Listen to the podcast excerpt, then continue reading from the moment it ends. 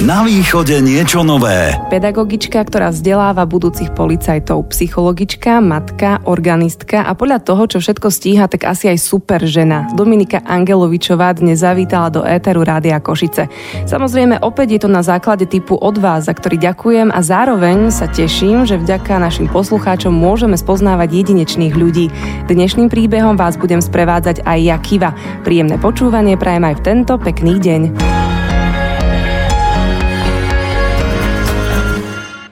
Dominika, veľmi sa teším, že sme si zladili diare, pretože musím priznať hneď úvode, že to bolo celkom náročné.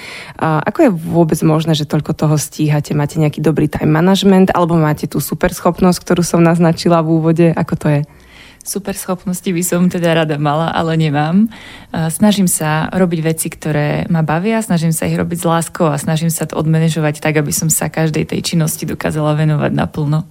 Ale niečo som už naznačila v tom úvode, no čomu všetkému sa venujete, respektíve vynechala som niečo? Eh, venujem sa hlavne teda vyučovaniu a psychológii. To sú také dve veľké oblasti, ktoré ma v živote naplňajú, takže pôsobím ako pedagogička, učiteľka, učím etiku a psychológiu policajnej práce a e, okrem toho teda sa venujem aj párovému poradenstvu, takže sa venujem e, sprevádzaniu a v problémových situáciách rôznych manželských párov, alebo teda párov, ktoré e, spolu fungujú. No a okrem toho sa to snažím kompenzovať rôznymi koničkami, medzi ktoré patrí teda aj hranie na orgán a aj teda dobrovoľný hasický zbor, v ktorom sa um, angažujem. Neuveriteľné. A že sa venujete aj rodine. Samozrejme, to je, to je úplne na prvom mieste a uh, do, do toho sa to snažím vtesnať všetko ostatné. A prečo a kedy ste sa v živote rozhodli pre psychológiu? Čo alebo kto vás tak motivovalo v živote? Keď som nad tým tak premyšľala, tak uh, Nikde som neprišla k takému bodu, e, že by bol taký úplný bod zlomu. Ja som teda od malička úplne ako dieťa som povedala, že ja budem učiteľka a budem učiť. A tak nejak e, k tomu smerovali moje kroky. E, moje okolie nie vždy z toho bolo úplne nadšené, lebo predsa tá učiteľská profesia nie je možno taká populárna, lukratívna, kde by možno chceli vidieť rodičia svoje dieťa. A tak nejak som sa hľadala, kam, kam by som e, zapadla. Skúšala som aj rôzne, teda bola som e, vedúcou v rôznych um, krúžkoch malých detí a tak ďalej, animátorkou. A nejak, ma, nejak som si povedala, že neviem, či toto je úplne to, čo chcem v živote robiť, učiť deti. A nejak v takom zlomovom období raz prišla mama z práce s tým, že mali v práci nejaký team building a nejaké vzdelávanie a bola tam psychologička, tak mi o tom rozprávala, tak som si v duchu povedala, že hm, to by bolo zaujímavé. A mama sa ma tak spýtala, pýtala, že a to by si nechcela robiť? A ja som si povedala, hm, možno áno. A tak vlastne moje kroky viedli na psychológiu, e, ku ktorej som si postupne vybudovala vzťah a potom som sa ďalej vyprofilovala, ale to moje učiteľské, detské, že a budem učiť, tam teda zostalo a vyučujem psychológiu, spojila som si to. Celkom fascinujúce, že si presne pamätáte ten moment, kedy prišla mamka a prvýkrát vám hovorila o psychologičke a vás to zaujalo mm-hmm. a mhm. ovplyvnilo do, do života. A mňa ale zaujalo aj to lektorovanie komunikačných zručností, práca s človekom v akutnej náročnej životnej situácii. Tak o tom nám povedzte viac, lebo to znie celkom komplikovane. Mm-hmm. Lektorovanie komunikačných zručností je v podstate to, čo robím v škole, len to nerobím v škole. Teda sa snažím pre rôzne skupiny, ktoré, od ktorých príde požiadavka lektorovať, naučiť sa rôznym zručnostiam, komunikačným, tréningu empatie, v tréningu iných teda zručností a schopností. A tak sa snažím vytvárať také výcviky, workshopy, prednášky podľa toho, aká je požiadavka. No a tá druhá časť otázky, komunikácia alebo teda zvládanie náročných životných situácií, to je súčasť toho, že som v rámci ministerstva vnútra aj členkou krízového intervenčného týmu, ktorý je v podstate nasadzovaný pri mimoriadných situáciách a je vlastne prioritne pre zasahujúce zložky pre policajtov. Zatiaľ to na mňa pôsobí tak, že si vyberáte úplne ľahké životné cesty, hlavne tie pracovné, v úvodzovkách mm-hmm. samozrejme. Vy ste teda učiteľkou psychológie na Strednej odbornej škole policajného zboru. V Košiciach je náročné učiť policajtov? Ako sa to vezme? Zo začiatku to bolo určite náročné a bol tam, bol tam veľký rešpekt. Na druhú stranu, ak to robíte s láskou a ak to robíte naozaj s tým, že tým ľuďom chcete niečo odovzdať, tak eh, je to potom zároveň aj radosťou a, a takým posolstvom, ktoré, um, ktoré môžete odovzdať. A teraz predstavujem si o, tú triedu plnú dospelých ľudí, asi väčšinou mužov. Uh-huh. Je niečo iné ako učenie detí? Rešpektovali oni vás od začiatku? Lebo hovoríte, že ste mali rešpekt, ale čo oni? Veľa ľudí e, sa ma to pýta, lebo je to, je to, áno, je to väčšinou trieda plná, plná mužov, ale ja som nejako, odkedy učím, nikdy nemala problém s rešpektom ja sa vždy, vždy tak usmievam, že či to je tým, že, že musia alebo chcú, ale naozaj snažím sa vždy vystavať tú hodinu, e, ten vyučovací blok tak, aby to bolo pre nich zaujímavé, aby si z toho niečo odniesli, aby, aby sa nenudili. Nejak nikdy som nemala s tým problém, aby tam ten rešpekt nebol alebo teda ho aspoň nedali najavo. Vy sa venujete zážitkovému učeniu, tak to by ma celkom zaujímalo, ako to vyzerá v praxi, lebo pri deťoch si to viem predstaviť, ale, ale pri tých policajtoch nejaký konkrétny príklad. Vyzerá to veľmi podobne. uh, teda snažím sa uh, vniesť do psychológie zážitkové metódy, vniesť do psychológie niečo, čo si môžu skúsiť a zažiť.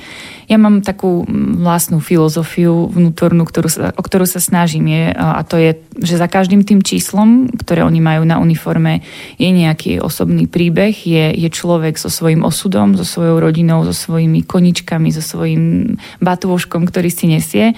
A toho človeka sa ja snažím rozvíjať, pretože si myslím, že keď budú dobrými ľuďmi, budú aj dobrými policajtmi. Takže sa snažím vnášať rôzne metódy, kde sa môžu viacej spoznávať, lebo cieľom je, aby dokázali sa ovládať v tých náročných situáciách profesných, aby dokázali zvládať nielen seba, ale iných ľudí. A tým prvým krokom je poznať sa. Takže tie zážitkové metódy sú zamerané uh, najmä na, na spoznávanie uh, samého seba, uh, spoznávanie sa v rôznych situáciách modelových, ktoré im nastavujem. Jedna časť sú také, ja to volám bezpečné situácie, teda z takého každodenného života, alebo v úplne v prenesenom význame, kde sa môžu naplno prejaviť so svojou osobnosťou a potom sa snažím k tomu dať nejakú spätnú väzbu. A druhou časťou sú potom vyslovene policajné situácie, kde im namodelujeme niečo, čo môžu, s čím sa budú môcť stretnúť a snažíme sa ich teda vystaviť tej situácii, ako by na ňu reagovali na základe toho, čo už sa naučili z teórie, z teórie a potom samozrejme prichádza tá spätná väzba. A snažím sa ja teda nenachádzať nedostatky, ale nachádzať to, čo im ide a to, v čom sú dobrí a to, aby ďalej rozvíjali a dokázali využiť vo svoj prospech. Majú títo študenti a budúci policajti medzery v komunikácii? Dokážu sa zlepšiť možno vďaka týmto vašim metodám? Myslím si, že každý človek má priestor sa zlepšovať, čiže aj, aj tam vlastne do školy prichádzajú ľudia, ktorí prichádzajú z iných profesí. E, veľakrát im zo školy rovno teda e, nestretli sa s takýmito situáciami, sú tomu vystavení prvýkrát, čiže aj oni sa musia nejakým spôsobom tvarovať, skúšať si to a práca v ozbrojených zložkách nie je ľahká, takže majú tam ten priestor sa zdokonaľovať určite. A dúfam, že teda sa zlepšujú aj vďaka týmto metodám a ja som mala možnosť realizovať aj pedagogický projekt v rámci Komenského inštitútu, kde som vlastne prinášala takú filozofiu komunikácie hrou a vlastne keď som overovala um, účinnosť týchto metód, tak v rámci výstupu tohto projektu vyšlo, že, že to pomáha a že sa zlepšili v komunikačných zručnostiach. Takže ste mali aj takúto spätnú väzbu, mm-hmm. že, že to má ten prínos o ktorý sa snažíte. Mm. A policajti sa stretávajú aj s predsudkami a práve o tom budeme hovoriť už po pesničke. Tak ostaňte s nami, mojou dnešnou hostkou je Dominika Angelovičová. Na východe niečo nové. Rádio Košice. Našiel som význam svojho života tým, že som pomáhal druhým nájsť význam pre ich život. To je citát, ktorým sa riadi aj moja dnešná respondentka Dominika Angelovičová, s ktorou sa dnes hovárame o živote, pracovnom aj súkromnom. Hovorili sme napríklad aj o tom, že vzdelávať policajtov je miestami náročné. A mňa by zaujímalo, či sa stretávajú s predsudkami a či, sa tomu venujete. Myslíte, že to niekedy zmizne, rozplynie sa? Lebo predsa len sa to s nimi asi trošku ťahá, či chcú alebo nechcú tak ako som už spomínala, práca eh, v policajnom zbore nie je jednoduchá. Každý si to môže skúsiť a môže si teda eh, zažiť tie konkrétne situácie. Určite sa s predsudkami stretávajú, je to v spoločnosti. Pracujeme s tým, je dôležité veci prijať, poznať a snažiť sa eh, ich ako keby odstraňovať svojim príkladom a svojim fungovaním. Čiže je dobré vniesť do práce aj humor, je dobré vedieť sa občas aj zasmiať, občas sa zasmiať aj na sebe, nie vždy všetko sa podarí, ale je dôležité, aby sme to vedeli skorigovať, poučiť sa z veci a, a fungovať ďalej. Takže myslím, že to, to poznanie poznanie náročnosti tej práce ich potom posúva ďalej. A keď ste spomenuli ten humor, tak mi nedá sa teda neopýtať, že hovoria si policajti medzi sebou policajné vtipy, alebo, alebo neviete? Mm, takto celkom neviem, či policajné, ale vtipy si určite hovoria. Pre mňa osobne takisto humor dôležitý a snažím sa ho e, samozrejme v takej vhodnej miere aj do toho vyučovacieho procesu dať, lebo má tam určite svoje miesto. Vy ale chystáte aj príručku alebo publikáciu práve o komunikácii, pre koho bude určená a o čom by mala byť? Príručka je už hotová, už sa iba čaká na spôsob, akým teda vyjde. E, bola realizovaná s veľkou podporou Komenského inštitútu, kde som vlastne vykonávala tento pedagogický projekt. E, je to taký súbor rôznych hier e, psychologických, ktoré sú určené pre sociálno-psychologické výcviky. Sú to metódy, ktoré ja využívam v pedagogickom procese u nás na škole, ale príručka je stavaná tak, aby ju mohol využiť akýkoľvek učiteľ strednej školy alebo teda lektor vzdelávania dospelých, ktorý rozvíja komunikačné zručnosti a meké zručnosti. A vy pôsobíte aj v krízovom intervenčnom týme ministerstva vnútra, čo sme už spomínali. Aká je vaša primárna úloha? Je to náročné? Lebo ja si to tak predstavujem, že, že potom idete domov asi nie tak pozitívne naladená, alebo mám milné predstavy? Ako to je? takto naladenie si vždy privodíme sami a to ako dokážeme preladiť z jednej roli do druhej. Krizový intervenčný tým má na starosti policajtov zasahujúce zložky pri mimoriadných udalostiach, ale teda je tu vždy pre, pre policajtov, ak potrebujú pomoc s vlastným zvládaním niektorých náročných situácií. Takže je to práca náročná, ale zároveň pekná, lebo je to dotyk s tou skutočnou psychológiou, nie tou lektorovanou, ale tým ozajstným poradenským procesom. Vy dokážete po práci zabuchnúť dvere v úvodzovkách, alebo ňou žijete aj v súkromnom živote? Aká dôležitá je pre vás psychohygiena? Psychohygiena je veľmi dôležitá. Na druhú stranu úplne zabuchnúť dvere sa asi nedajú, keďže ja sa um, vlastne do obedu venujem vyučovaniu, lektorovaniu, po obede prichádzam do manželskej poradne, uh, takže ešte pár, pár klientov tam už musím preladiť uh, na, na nedirektívny spôsob fungovania a potom teda prichádzam domov, kde teda musím preladiť do tej roli mamky, manželky, ako keby každá tá rola si vyžaduje niečo iné, takže úplne zabuchnúť dvere sa za tým nedajú, ale psychohygiena je veľmi dôležitá, je dôležité si vyčistiť hlavu a paradoxne ľudia, ktorí pracujú s ľuďmi a naozaj sú takí celý deň um, prestimulovaní rozhovormi s ľuďmi, tak uh, väčšinou vyžadujú po obede ticho, alebo teda taký kompens to býva. Ja to mám tak nejak naopak. Ja medzi tým akoby prechádzam z pracoviska na pracovisko, alebo keď idem domov, ja zase milujem hluk.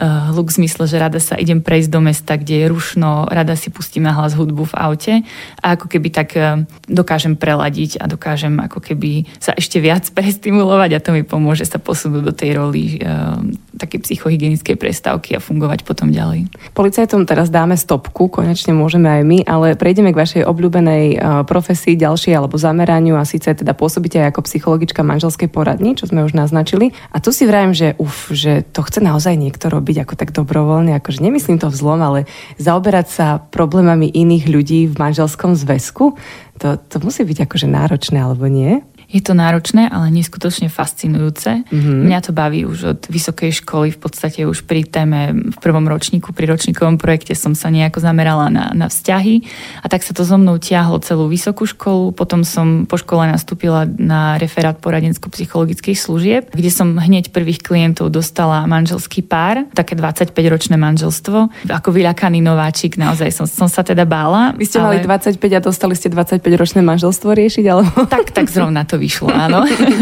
Dobre. A bolo to, bolo to zaujímavé, veľmi poučné, ale mala som tam úžasných kolegov, ktorí ma supervidovali a viedli v tomto a tak nejak už tam ma posilili, že, že ty budeš dobrý manželský poradca, že, že máš na to zručnosti, tak neviem, či som dobrý, ale snažím sa ako keby v tom vzdelávať a v tom ďalej fungovať a veľmi ma to fascinuje. A keď idete potom s kamarátkami niekedy do mesta večera a nezvyknú vám tak nejako rozprávať o svojich problémoch a očakávajú automaticky nejakú radu alebo riešenie? Naučili sme sa, našli sme si takú takú cestu, že e, zvyčajne je to tak, že oni mi teda povedia, že či chcú pomoc psychologickú alebo kamarátsku, tak niekedy kamarátka povie, že teraz nechcem počuť psychologicky, teraz tak kamarátsky. Takže sa to tak snažíme oddeliť, aj keď samozrejme nie vždy sa to dá. Je to už taký životný štýl, ktorý si so sebou nesiete, že ten spôsob komunikácie, vedenia rozhovoru už, už je v človeku vžitý, ale samozrejme snažím sa to prepínať a keď, keď ideme v tom kamarátskom rozhovore, tak áno, aj si dáme rady, aj, aj to je takéto klasické, aj, aj si sa pozlostíme na na veci a keď ideme, idem do toho psychologického rozhovoru, tak naozaj sa vyhýbam tomu, aby som radila, ale snažím sa klientov iba sprevádzať. A nechcem v žiadnom prípade nejako zasahovať do vášho súkromia, ale ak niečo podobné nastane v vašom manželskom zväzku, tak tiež sa vám v hlave tak nejako čo robiť, aby, aby sa to vyriešilo najlepšie, alebo to je zase niečo úplne iné? Viete, ako sa hovorí, že obuvníkové deti chodia bose, tak to funguje asi v každej profesii. Čarovné na tom je to, že vy si niekedy v konfliktoch racionálne môžete povedať, ako by to malo byť a ako by ste riešili.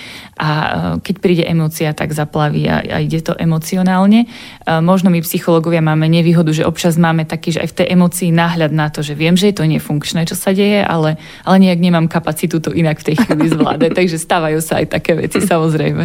A čo tá rodinná terapia a zvládanie stresu? Veď toto je presne e, doba, ktorá praje stresu. Žijeme taký rýchly život, všetci sa ponáhľame a v podstate sa už asi bez toho takého možno niekedy aj zdravého stresu, niekedy menej, asi už ani nedá žiť. Tak tomu sa venujete tiež? Pocovidová doba ukázala, že je veľmi dôležité budovať vzťahy v rodinách a nie len teda tie partnerské, ale rodinné všeobecne no, zahrnúť, do, zahrnúť deti do toho fungovania rodiny. Snažím sa tomu venovať, je to taká téma, ktorá prišla teraz, poslednú dobu a zvládanie stresu za mnohými konfliktami v rodine nájdeme, nájdeme nejaký stres, ale nejakú frustráciu, s ktorou je dôležité ju poznať, pracovať s ňou, ale ja teda sa priznám, nie som e, typ terapeuta, ktorý rozoberá problémy, prečo vznikli, ako vznikli, e, kto kde urobil chybu. Ja som teda systemicky orientovaná a orientujeme sa na riešenie, čiže ja sa snažím vždy hľadať to, čo funguje v tom vzťahu a to posilovať a to ako keby ďalej rozvíjať alebo hľadať riešenia, ako tomu konfliktu predchádzať. A čo je pre vás taká najlepšia spätná väzba? Sa tí ľudia vrátia s tým, že, že je všetko viac menej v poriadku, alebo prestanú k vám chodiť, alebo...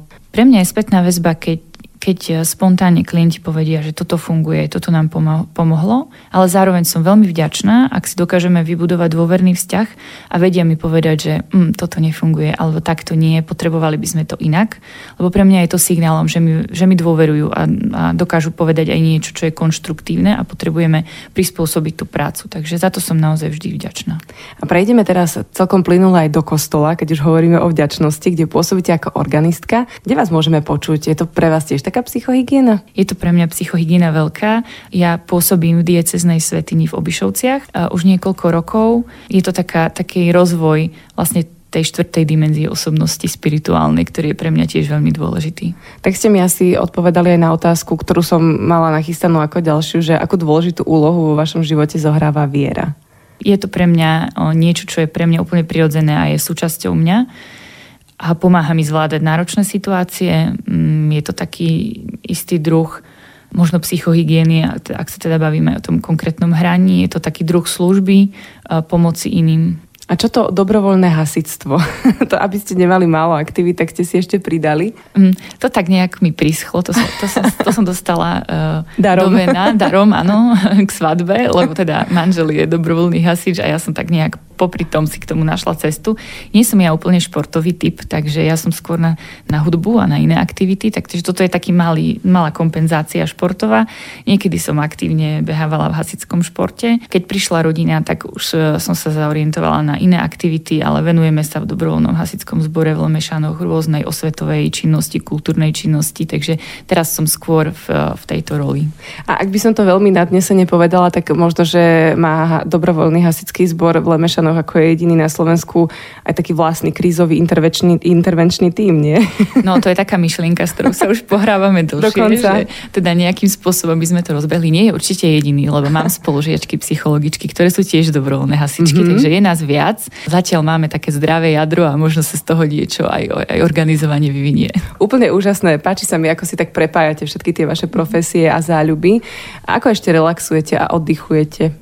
Môj oddych je aktívny s rodinou, s manželom, s dcerou.